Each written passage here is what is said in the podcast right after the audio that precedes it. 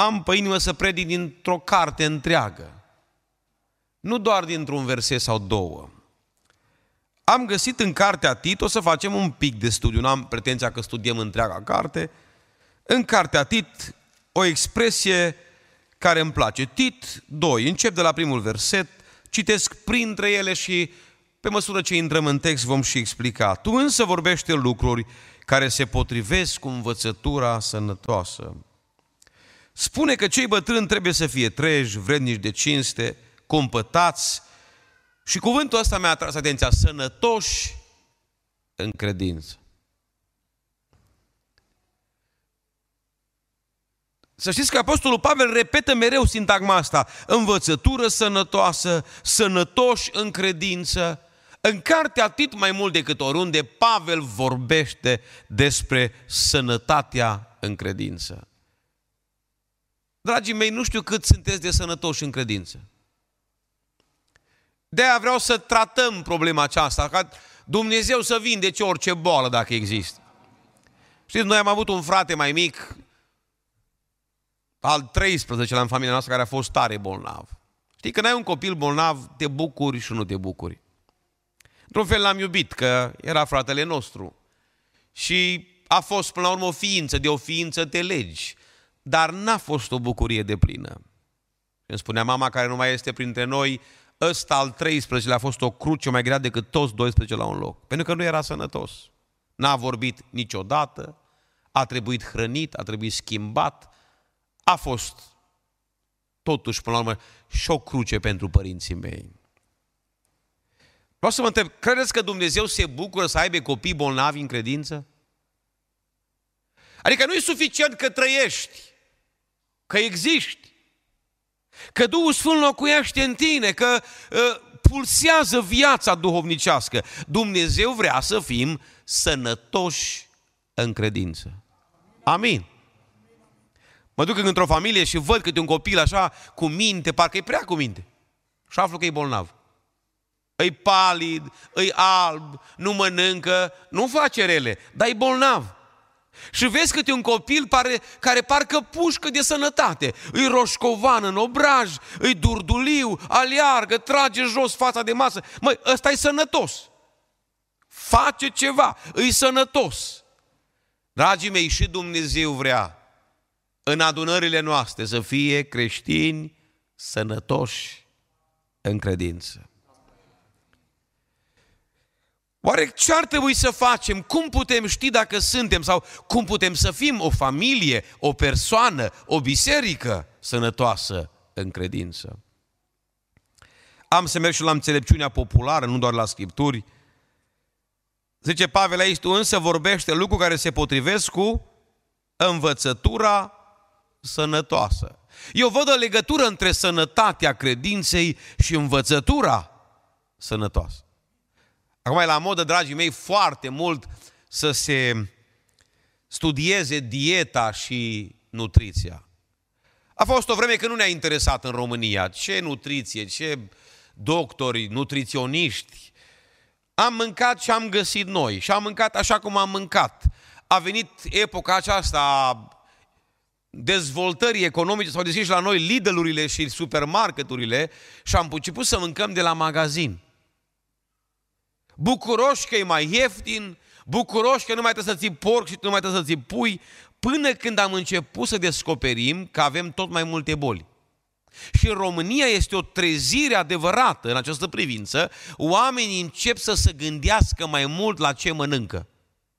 Și voi, austriecii, ar trebui să vă gândiți și mai mult. Nu e suficient că e ieftin. O, uite, ai găsit niște salam, niște parizer și ai mâncat și te-ai săturat cu un euro sau doi. Nu! Întrebarea este cât e de sănătoasă mâncarea aia. Pentru că ne năpădesc bolile, suntem mai conștienți de sursele cancerului, de posibilități de a avea tot felul de boli noi și am început să fim mai selectivi. Și credeți-mă, eu m-am întors la mâncarea de dinainte. La un soare, la slănină, la ceapă, că mi-am dat seama că mai bună era aia pentru că era mai sănătoasă, chiar dacă mâncarea bio este mai scumpă. Exact așa e din punct de vedere spiritual, frații mei. Suntem o biserică sănătoasă în măsura în care în biserică se dă mâncare sănătoasă. Amin. Sunt o persoană sănătoasă din punct de vedere spiritual în măsura în care mănânc sănătos din cuvântul lui Dumnezeu. Și aici cuvântul mai spune ceva, tot aici în Tit 2, spune, dă-te pe tine însuți pilă de fapte bune în toate privințele, iar în învățătură. Dă dovadă de curăție, de vrednicie, Tit 2 cu 8, de vorbire sănătoasă și fără cusur. Frații mei, cuvântul Domnului nu glumește. Ca să fim o biserică sănătoasă, trebuie să mâncăm sănătos. Aici am două sfaturi. Să știți că nu vreau să jignesc pe nimeni, dar cuvântul Domnului vorbește la toată lumea. Sunt două aspecte ale hranei sănătoase. În primul rând, dragii mei, vreau să vorbesc celor care predică cuvântul Domnului. Știu că sunt mulți, la noi la Dej nu mai știu cum să-i programez să nu se supere, E o adevărată competiție când vine vorba despre acest mic loc. Dacă ar putea predica șapte, deodată tot ar fi candidați. Să frații mei ne spune Dumnezeu aici că este foarte important să dăm bisericii mâncare sănătoasă. În toate listele pentru ordinări, pentru selectarea slujitorilor, Biblia e categorică. Una dintre condițiile cele mai importante este asta. Mă uit tot în Tit, în capitolul 1, unde spune cuvântul aici că episcopul ca econom al lui Dumnezeu trebuie să fie fără prihană, nu încăpățâna nici mânios, nici dat la vin, nici bătăuș, nici lacom de câștig mârșav, să fie primitor de oaspeți, iubitor de bine, cumpătat, drept, sfânt, înfrânat. Și auziți acum, Tit 1 cu 9, să se țină de cuvântul adevărat, care este potrivit cu învățătura, pentru ca să fie în stare să sfătuiască în învățătura sănătoasă și să înfrunte pe potrivnici. Amin. Dragii mei, Amvonul nu este un fel de premiere. Păi fratele e cel mai vechi în Austria, prea puțin mă interesează câți ani de Austria ai. Păi fratele are 18 copii, îi moral, vine la biserică, ar trebui. Nu, frații mei, la învonul bisericii, Biblia spune, trebuie să urce oameni care sunt în stare să dea hrană sănătoasă bisericii. Domnul să binecuvinteze predicatorii. Dragi frați care sunteți programați când veniți aici, veniți cu frică, veniți cu cutremur, cu pregătire, o trecut vremea când lăudăm spontaneitatea aceea penticostală care dă de multe ori în bălării, în tot felul de povești.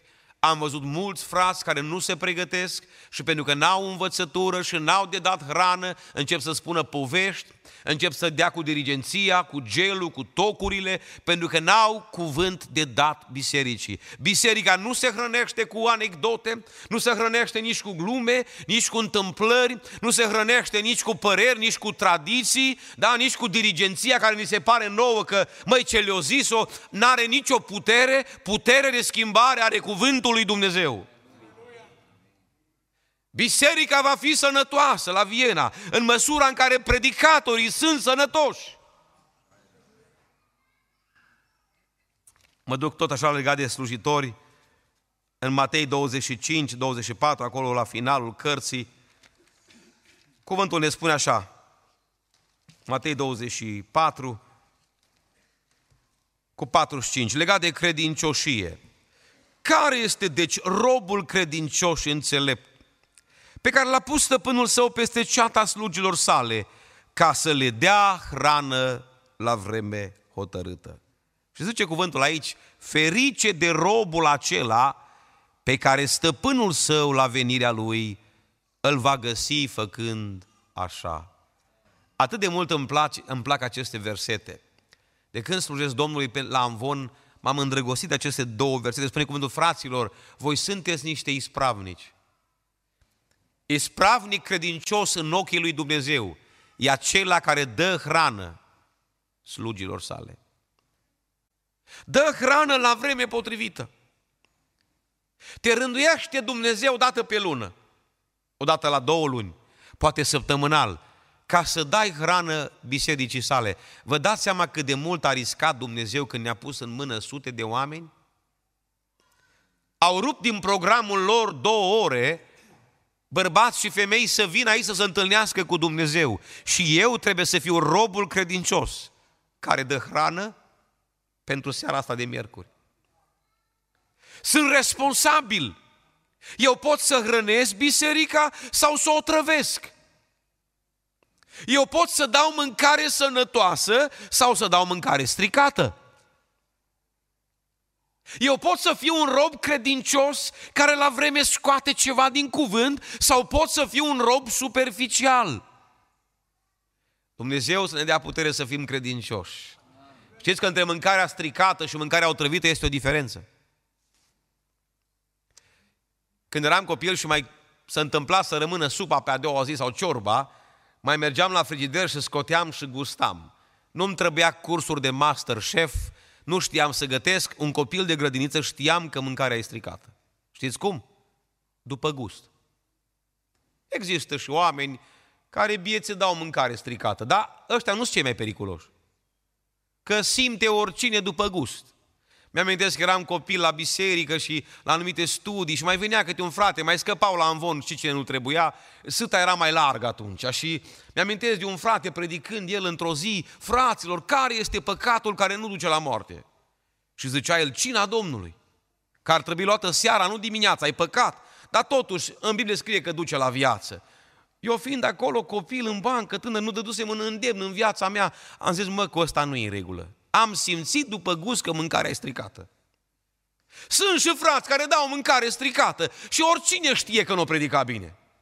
Simte și nevasta, n-are teologie. Măi, nu e așa ca un pic o patina, fratele. Da, o patinat, asta e, o trecut. Mâncare stricată. Dar cei mai periculoși sunt cei care dau mâncare otrăvită. În vremurile noastre trăim într-o cultură a lui îmi place. Frate, îmi place cum predică. Păi frate, ia ascultă, dă și tu click. Ai auzit de predicatorul cu tare. Și când ai click și asculți, dacă Domnul îți dă harul să ai darul deosebirii și să ai creștere în cuvânt, vezi, mă, ăsta vorbește bine, ăsta dă mâncare plăcută la gust, dai o trăvită. Mâncarea otrăvită nu se simte la gust. Mâncarea otrăvită nu o depistează niciun bucătar. Pentru a depista o travă îți trebuie aparatură specială. De aceea mă rog ca Dumnezeu să-și echipeze biserica cu daruri de deosebire, cu daruri de descoperire, ca întotdeauna să fim atenți să nu scape la învoanele noastre oameni care dau mâncare otrăvită. Dumnezeu să ne păzească.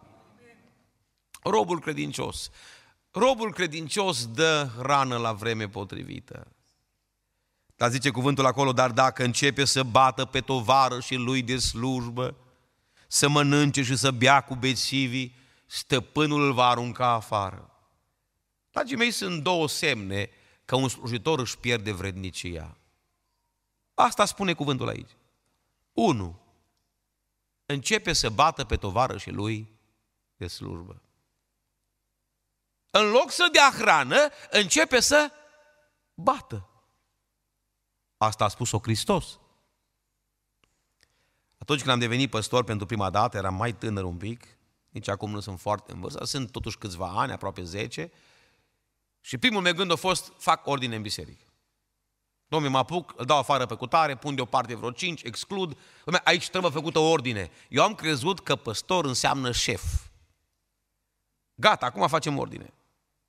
Pe când însuflecam mânecile, a început să-mi vorbească Domnul. Zis, Emi, dar cine te-a pus pe tine la treaba asta? Cine ți-a dat ție sarcina asta? Tu cu asta începi slujba de păstor într-o biserică? Și a început Duhul Sfânt să-mi vorbească de-a lungul anilor. Și a zis, Domnul, Emi, te-am pus acolo în biserica Elim, așa se numea așa acea biserică. Te-am pus ca să dai hrană. La tinerii ăștia care vrei tu să-i tunzi, predică-le cuvântul. La tinerile astea indecente, predică-le cuvântul. Ți-am dat o unealtă mai puternică decât excluderea și decât dirigenția și decât ordinea pe care vrei să o faci tu în firea pământească. Ți-am dat cuvântul meu care are autoritate. Și, dragii mei, a început Dumnezeu să mă prelucreze și mulțumesc că m-a învățat că mult rău aș fi putut face turmei lui dacă nu m-ar fi călăuzit. Și a zis, Domnul Emil, lasă-mă pe mine să fiu păstor. Nu știi că în turma asta unul singur are toiagul și nu iaua? Și ăsta e păstorul cel mare, glorie lui. Lasă-mă pe mine cu nu iau, o zis Domnul. Lasă-mă pe mine să bat, lasă-mă pe mine să exclud, lasă-mă pe mine să judec. Pe tine te-am pus păstor în biserica asta ca să predici cuvântul meu. Și, dragii mei, vreau să spun că am văzut minunea lui Dumnezeu. În toate bisericile în care am slujit, nu neapărat foarte mult, atunci când am predicat cuvântul lui Dumnezeu, Dumnezeu a început să facă schimbări. Pentru că acest cuvânt al lui Dumnezeu are putere. Drag slujitor, hrănește turma. Amvonul nu-i pentru oricine, amvonul este pentru bucătari.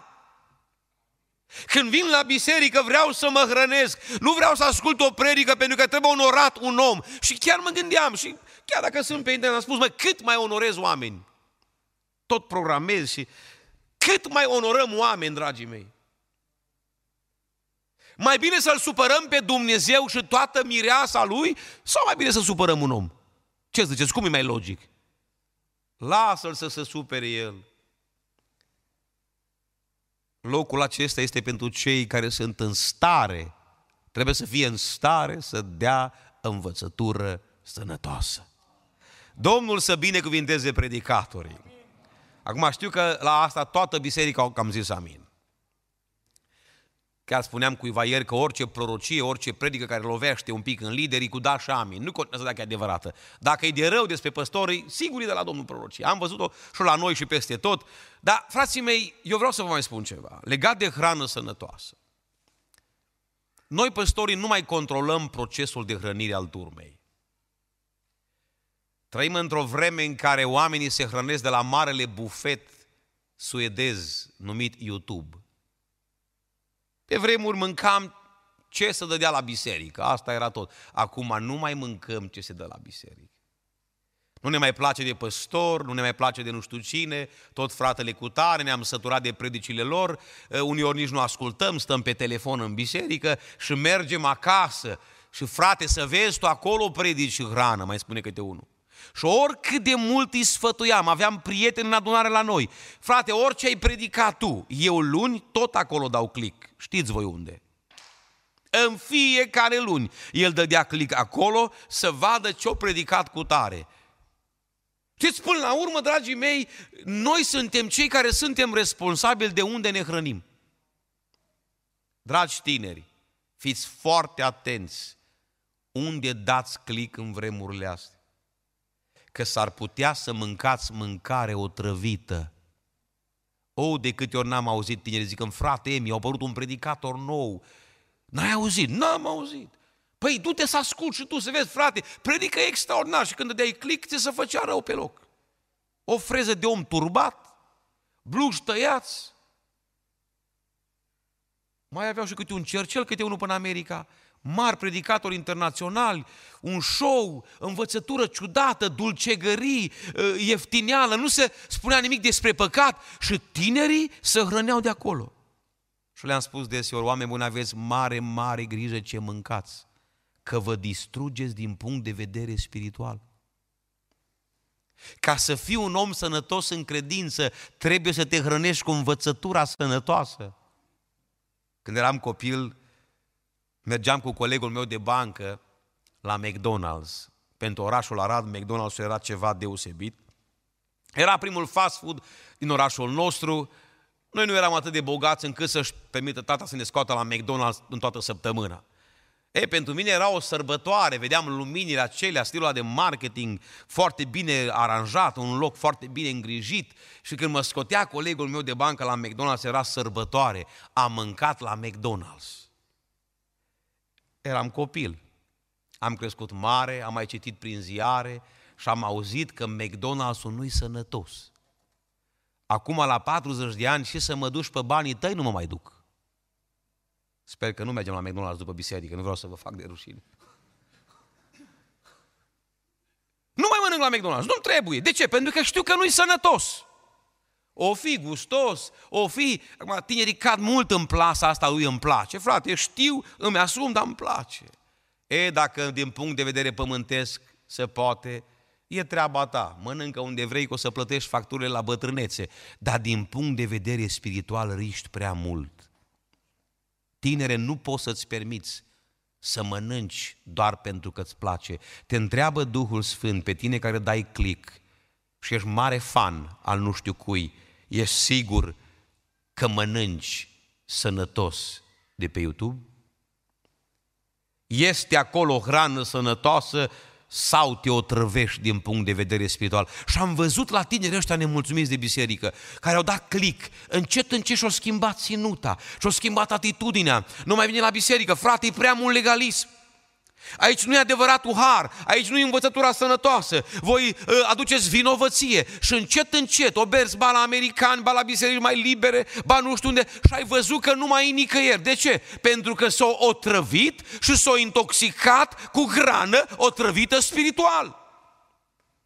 Dumnezeu să ne binecuvinteze, dragi tineri, să fim foarte atenți, să mâncăm mâncare sănătoasă.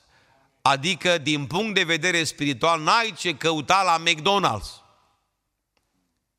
N-ai ce căuta unde mâncarea e bună la gust, dar nu este învățătură sănătoasă. În biserică trebuie să fie echilibru între, între pocăință și har. Există tendința asta către super har, așa îi spun ei. Nu-i destul harul, vor să-l facă super har. Așa îi spune, hyper grace, adică super har. De parcă n-ar fi destul harul.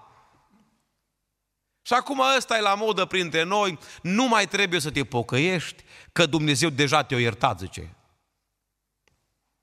Nu mai trebuie să-ți ceri iertare pentru că Dumnezeu deja știe păcatele tale. El te-a iertat. Ba spunea chiar un predicator de vârsta mea pe care îl cunosc, eu nici nu mai trebuie să-mi cer iertare că nu păcătuiesc eu. Eu sunt Hristos, păcătuiește carnea mea păcătoasă. Și a început să facă filozofii așa încât să fie numai har, numai positivism, numai bunăstare și să nu există nici un pic de pocăință și nici un pic de condamnare a păcatului.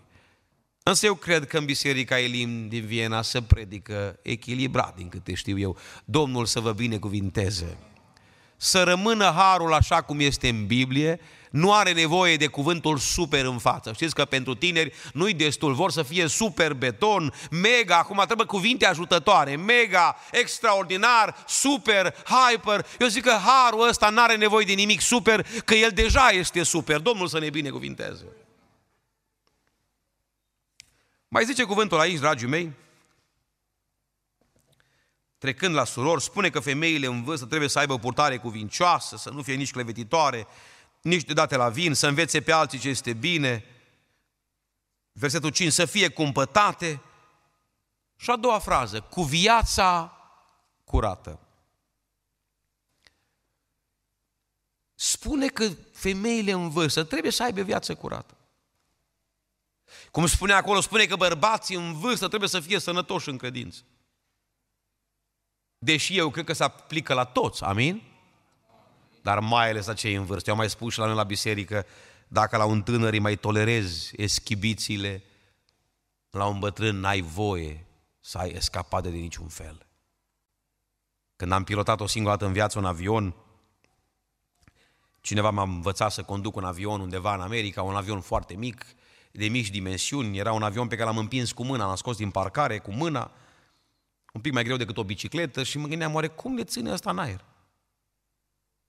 Avion de test, de școală, de piloți, abia am încăput eu și ghiozdanul, el și ghiozdanul, mergeam dintr-un stat în altul să mergem la școală, când intru pe pistă îmi zice Emi, ia farul ăsta la antena și ține-o pe geam că n-avem becuri.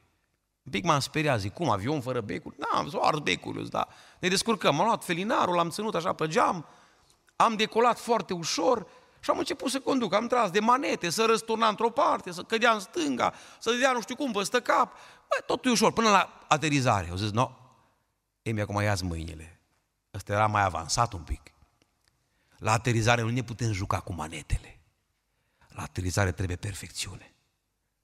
Și am aterizat în Los Angeles perfect. În tinerețe mai există și de astea, tumbe. O căzut tânărul, s-o răzvrătit, o zis, dar frații mei, bătrânețea este vârsta aterizării în veșnicie. Dacă nici la bătrânețe, atunci când? Spune că cei în vârstă să fie sănătoși în credință, Dacă la tinerețe ai fost un om alergător după bani, un om firesc, frate, măcar la bătrânețe, apropiere de Domnul, amin. Caută postul și rugăciunea, biserica, o viață întreagă, n-ai știut pe unde e biserica. La noi la biserică este un om de afaceri care niciodată nu vinea la biserică în timpul săptămânii. Până spre bătrânețe. Îmi spunea el personal, când m-a văzut păstorul prima oară joi în adunare, mi-a fost rușine. O zi, știu sigur ce-o gândi păstorul. Ăsta ori e beteag, ori de faliment. În viața mea n-am fost joi la biserică. Dar de atunci nu lipsește nicio joi. O zis, frate, mi măcar la bătrânețe, toată viața am alergat după astea. Dar acum că Dumnezeu mi-a dat viață și sănătate, vreau să nu mai lipsesc de la biserică niciodată. Spune că cei bătrâni, mai ales ei, trebuie să fie sănătoși și la le spune cu viața curată. Dragii mei, știm din medicină că igiena este foarte importantă. Și aici am un cuvânt nu foarte lung, pentru că știu că dumneavoastră cunoașteți lucrurile acestea, dar știm că întotdeauna unde este mizerie, unde este nespălat, unde nu este igienă, nu este curățenie, acolo înfloresc microbii, acolo înfloresc bolile cele mai multe. Când slujeam ca misionar în India, am văzut mai mult decât oricând adevărul acesta.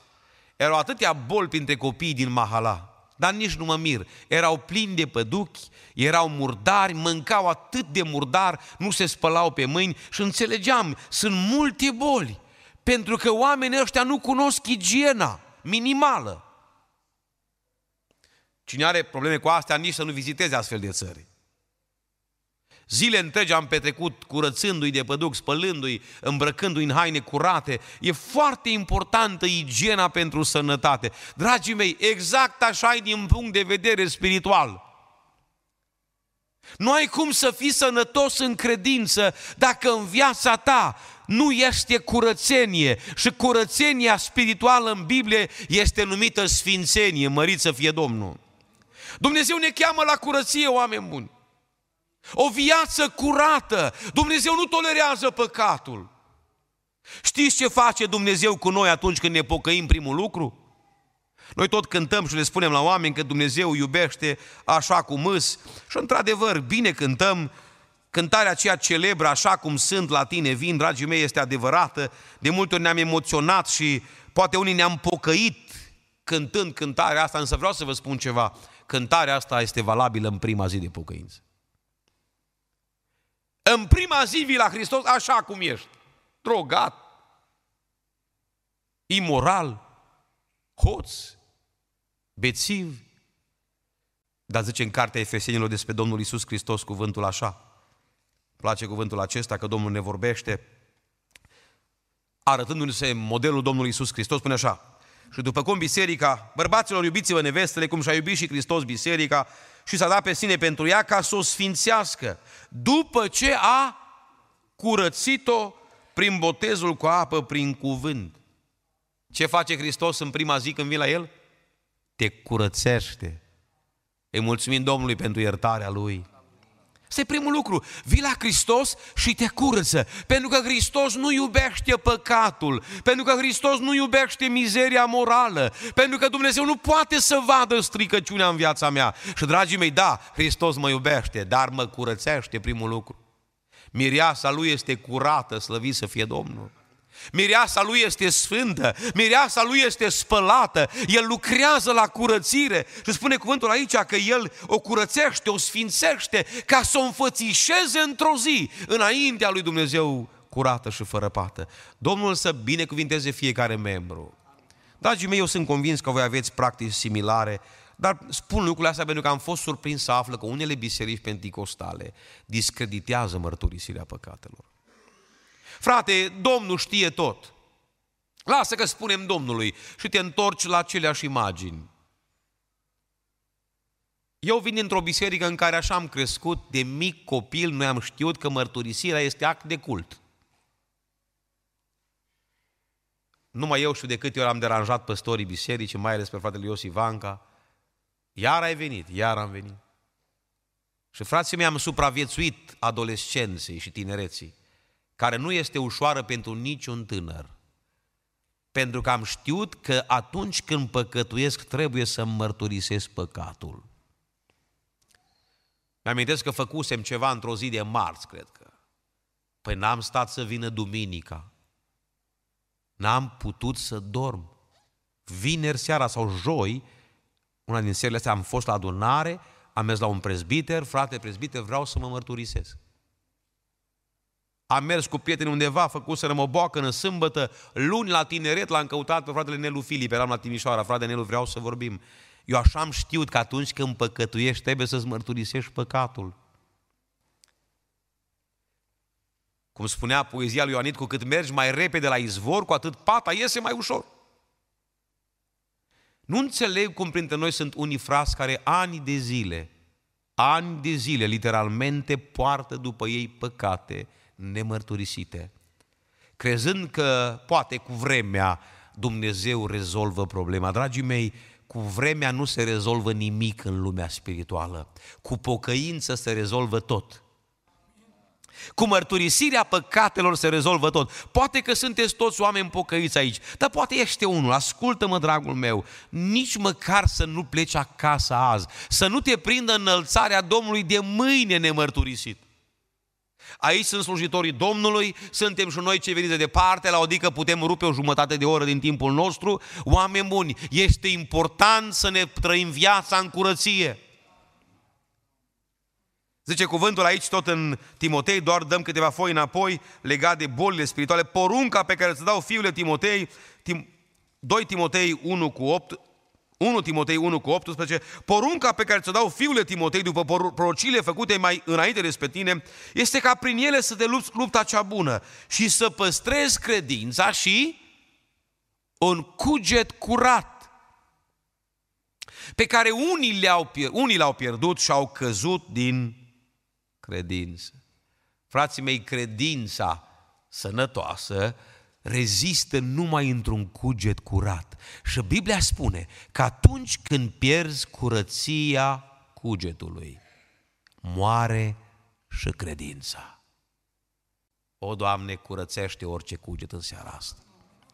Mă rog ca sângele Domnului Isus să spele, să curățească, să dea sfințenie și sfințire celor care au nevoie de ea. În altă parte spune cuvântul Matei în 25, din pricina înmulțirii fără de legii, dragostea celor mai mult se va răci. Deci până și dragostea, predicam mereu la anunț despre asta, dragostea este o doamnă foarte curată și foarte selectă. Ea nu rezistă unde e mizerie. Din pricina înmulțirii fără de legii, din pricina înmulțirii microbilor spirituali, a mizeriei morale, dragostea se îmbolnăvește. Și simte și soția, și simte și soțul, și simt și copiii, simt colegii de slujire. Când apare păcatul, se răcește dragostea. Dragii mei, dacă răceala asta biologică o mai tratăm cu ceaiuri, vreau să vă spun că răceala spirituală trece foarte greu. De aceea zic Dumnezeu să ne dea curăție, să ne sfințească cugetele, să ne curățească. Dragii mei, pentru o viață sănătoasă în credință, trebuie să ne hrănim cu învățătură sănătoasă. Amin? În al doilea rând ne cheamă Dumnezeu la curăție. Tot ce facem să fie făcut cu curăție de inimă. Într-o altă împrejurare spunea Apostolul Pavel Corintenilor, în 2 Corinteni 8 cu 8, un verset interesant, zice cuvântul acolo, 2 Corinteni 8 cu 8, nu spun lucrul acesta ca să vă dau o poruncă, ci pentru râvna altora și ca să pun la încercare curăția dragostei voastre. Dragii mei, nu-i suficient să fie dragoste. Trebuie să fie și curată, slăvit să fie Domnul. Inimă curată, motivație curată la predică, motivație curată la cântare, Dumnezeu care este sfânt, sfânt, sfânt, iubește curăția. Și mă rog Dumnezeu să facă curățirea poporului său. Știți, nu suntem sfinți întru totul, dar Dumnezeu ne poate sfinți în seara asta. Predic mereu la cina Domnului acest aspect și îmi place mult ce spunea Hristos. Voi sunteți curați. Sunteți curați. Dar eu vă spăl încă o dată ca să fiți curați de tot. E o mare diferență între curat și curat de tot. Aici în biserică noi toți suntem curați, cei care am fost sfințiți odată de sângele Domnului Isus. Cei care suntem botezați și am fost așezați în Hristos, avem acea sfințire pozițională despre care vorbesc teologii. Dar, dragii mei, chiar dacă suntem sfinți, și ni se adresează Biblia, frați sfinți, care aveți parte de chemarea cerească, totuși, de câte ori ne întâlnim aici, prin cuvânt noi suntem curățiți de Dumnezeu. O bătrânică mergea la adunare foarte des și nepotul ei o batjocorea foarte mult. Bătrânica nu prea ținea minte cei la biserică. Nu prea ținea minte. Și într-o zi, venind bunica de la biserică, băiatul lăsat de adunare, își bate joc de bunică. Bunică, ce-a fost la biserică? Nu mai știu, o să bătrân. Apoi vezi, degeaba mergi la adunare. Oricum nu ți minte nimic că ești bătrână. Pentru ce mai mergi la biserică și în bătaie de joc ia tânărul ăsta o, va, o vadră de apă și o aruncă într-un coș de nuiele care era acolo în curte, unde se ținea porumbul. Și ce vezi, cum nu ține coșul ăsta apa, așa nici matale nu știi nimic din cei la biserică. La care bătrâna îi răspunde, da măi băiete, dar vezi, totuși coșul ăsta e mai curat. O trecut apa prin el, l-a curățit. Știți că de fapt cuvântul lui Dumnezeu are putere și efect de curățire? Curățiți prin cuvânt, spune cuvântul. În seara asta n-am venit să mai ascultăm încă o predică, să fim informați, cum spunea fratele aici. Am venit să fim curățiți de cuvântul lui Dumnezeu. Și dacă în viața ta mai este păcat, Dumnezeu să te sfințească, să-ți trezească conștiința, să-ți trezească mintea sănătoasă, să mergi la mărturisire, să fie eliberat în seara asta. O, Doamne, curățește-ți poporul.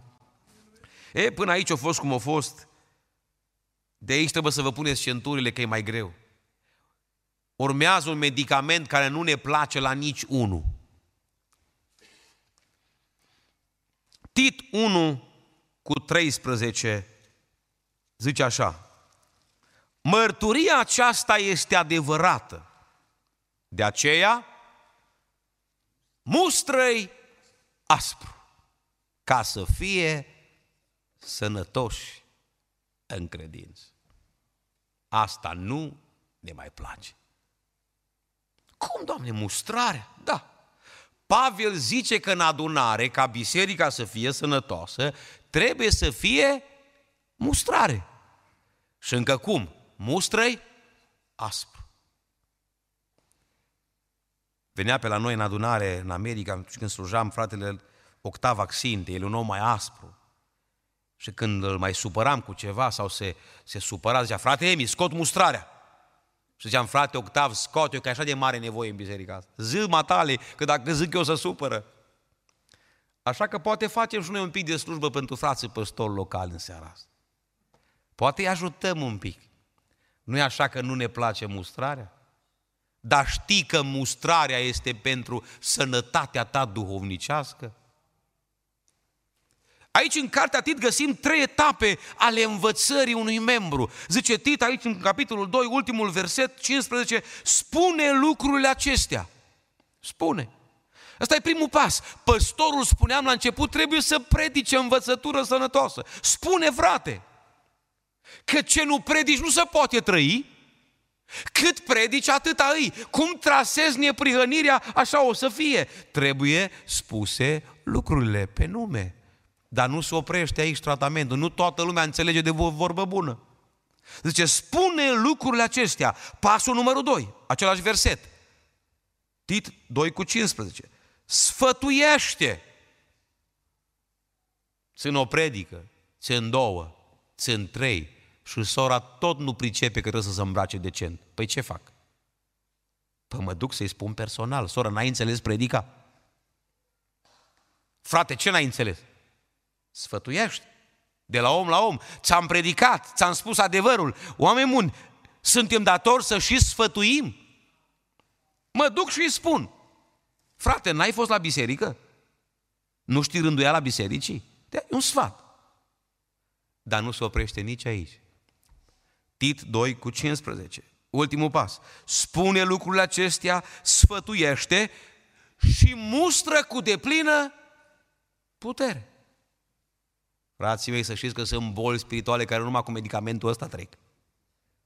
Sunt duhuri obraznice care nu să tem nici de predică, nici de sfat. Acolo trebuie cu antibiotic.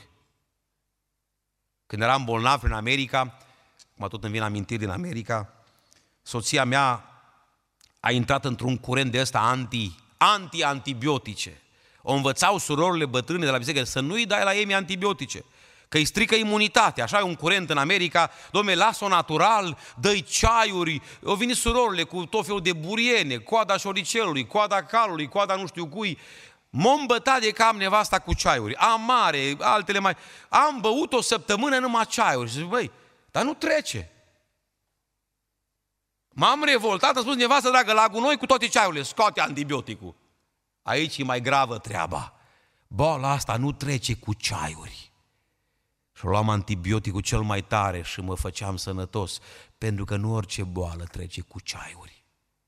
Frații mei, și din punct de vedere spiritual, în adunările noastre e nevoie de antibioticul ăsta al mustrării. Amin. Domnul să ne binecuvinteze, să ne placă mustrarea. Când eram copil, mi-amintesc că întotdeauna pentru mine medicul era dușmanul meu. Atunci când vedeam stomatologul, da, dentistul, cum spuneam noi, pe trotuar treceam pe partea aia altă. Și copilul când nimic urlă ca din gură de șarpe când vede dentistul. Da, stomatologul. De ce? Pentru că el atâta știe că îl doare. Și copil bietul nu judecă. E acum la vârsta mea, pentru mine stomatologul meu este prietenul meu. Știu că e medic de specialitate, am muncit ani de zile în școală, e un om respectat în biserică și în societate și îl salut cu respect și mă duc la el cu bucurie. Și nu-i dușmanul meu, este prietenul meu, pentru că știu că medicul ăsta îmi face bine. E adevărat că mă doare un pic, dar știu că e medic și el taie să mă facă bine.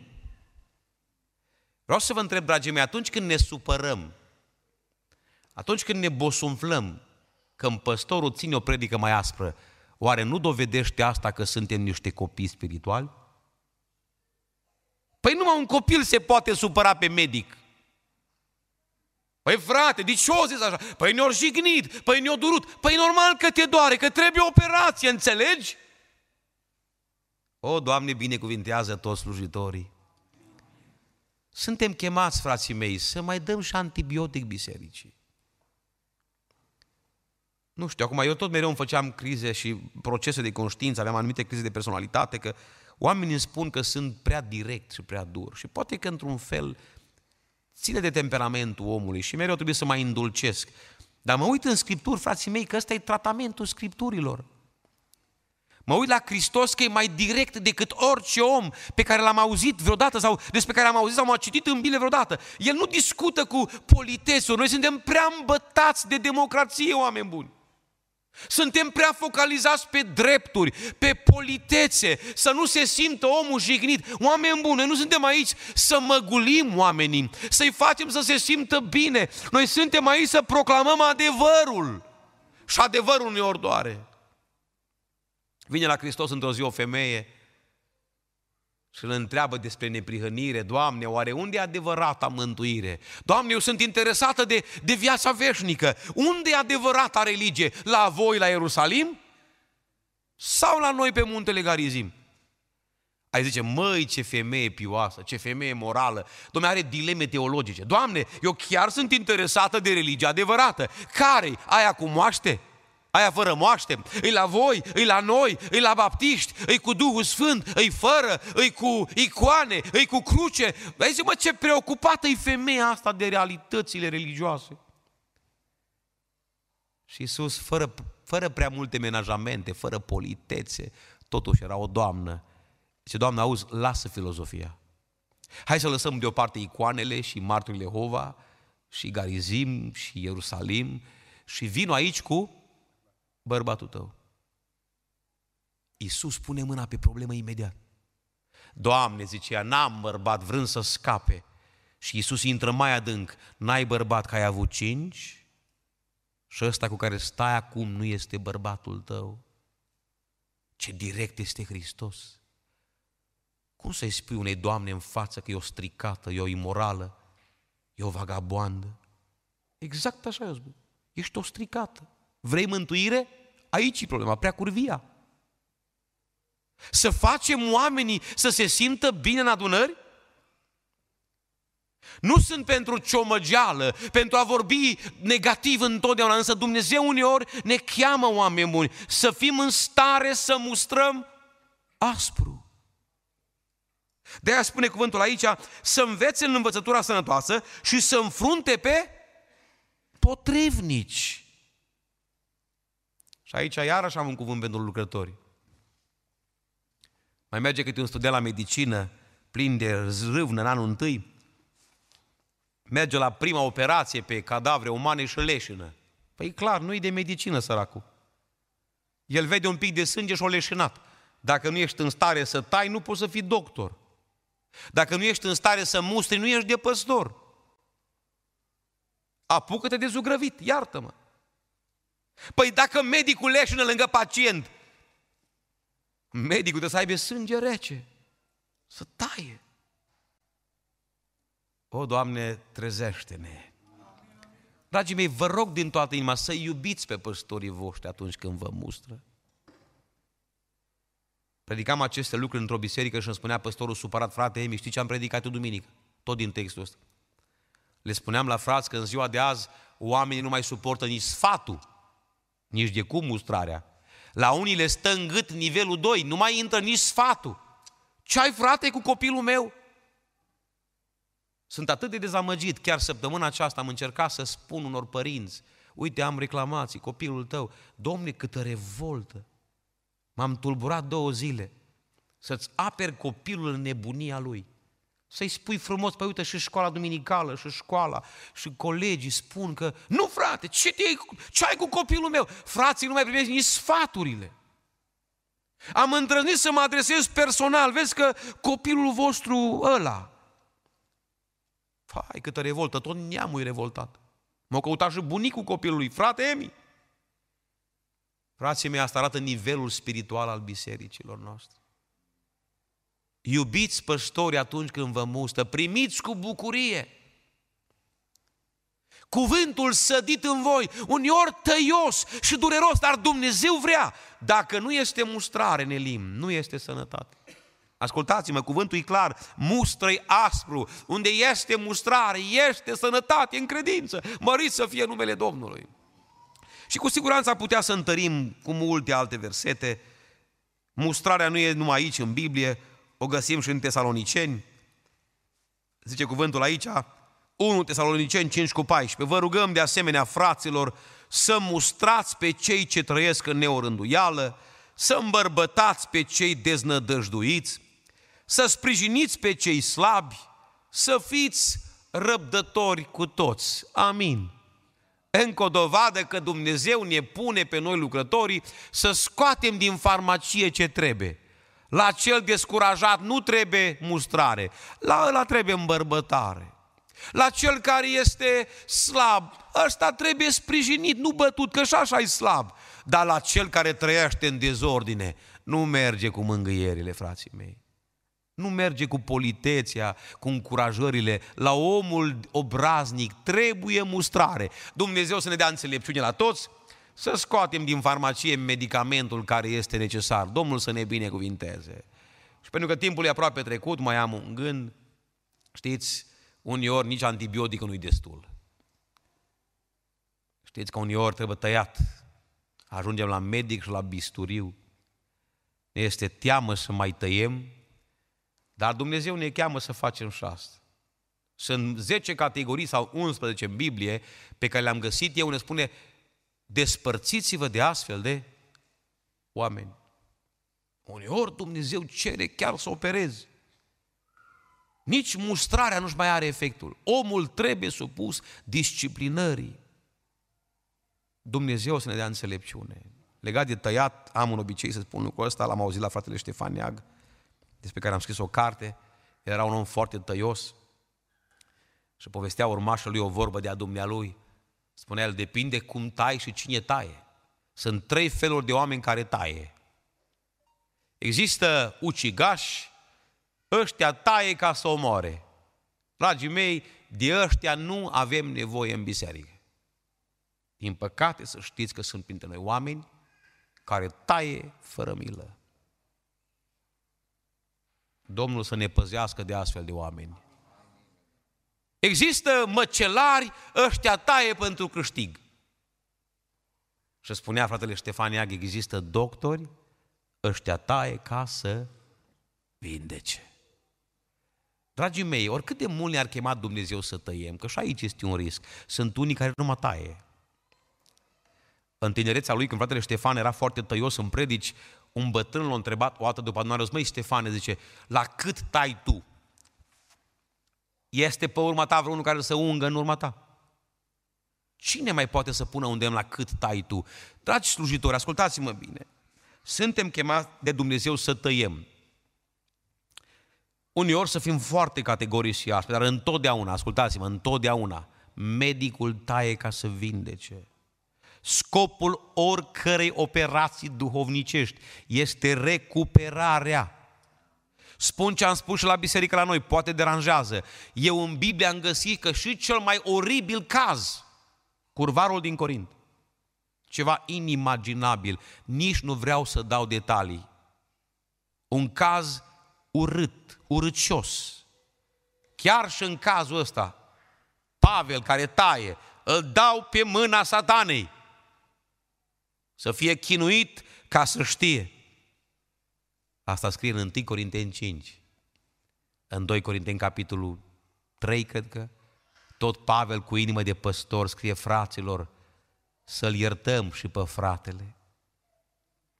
Ajunge în tristarea la care a fost supus. Și ce frumos zice Pavel acolo, să n-aibă satana niciun câștig de la noi.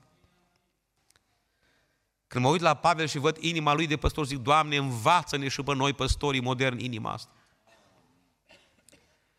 N-am găsit nicăieri, frații mei, că un om trebuie exclus pentru totdeauna, nenorocit, ucis, bătut până la moarte, nu.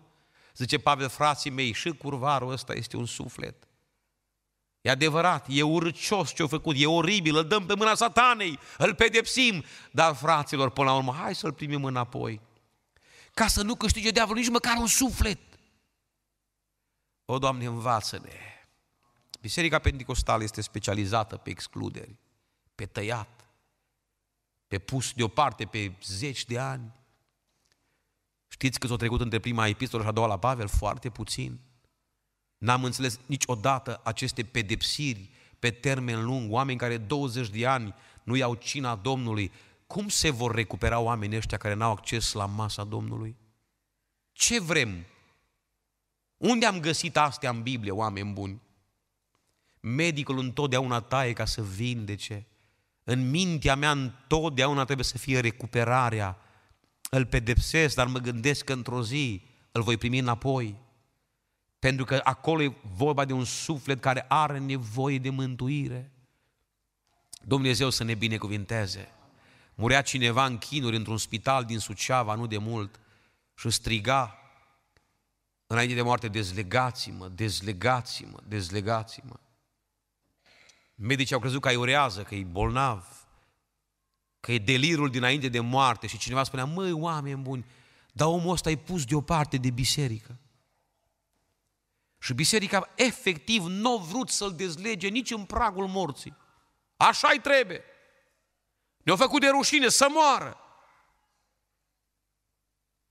Și striga în disperare un om în chinurile morții, dezlegați-mă. Pentru că biserica n-a înțeles la ce ne-a chemat Hristos. Și da, spun ce am spus la Dej, aș vrea ca biserica Domnului să semene cu Isus. El taie, el predică împotriva păcatului, dar este gata să ierte. Dumnezeu să ne binecuvinteze. Eu închei aici pentru că timpul a trecut, vrem să ne și rugăm. Îl rog pe Dumnezeu să vă binecuvinteze și Biserica Elim să fie o biserică sănătoasă în credință. Amin.